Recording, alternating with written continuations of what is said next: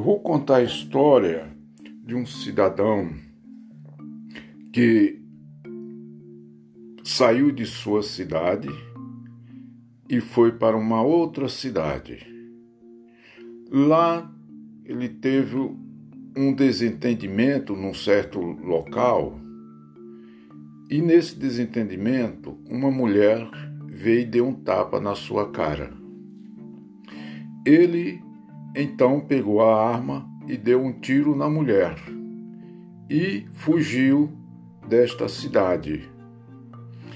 Foi para uma outra cidade e lá conseguiu manter fugido, escondido. E nesta cidade ele conseguiu seus bens, conseguiu trabalhar, era uma pessoa trabalhadora, mas o, o pessoal da família da mulher que ele atirou, que veio a falecer, ela tinha três filhos.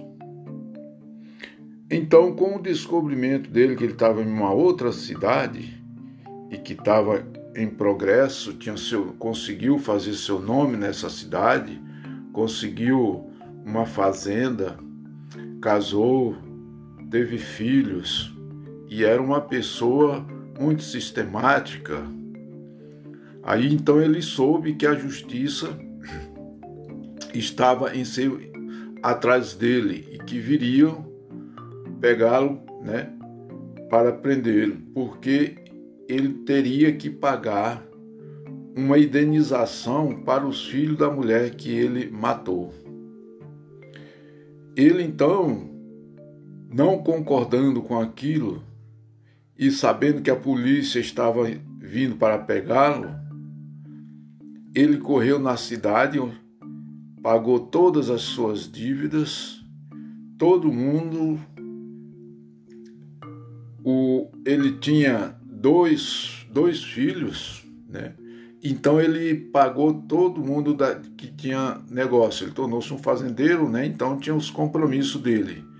E um certo dia ele foi para sua fazenda, tomou uns veneno e se enforcou e veio a falecer.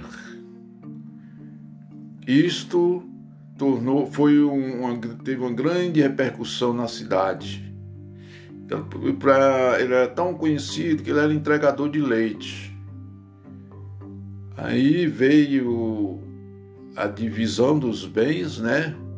Hoje os seus filhos estão nas terras que era dele e continua entregando o leite.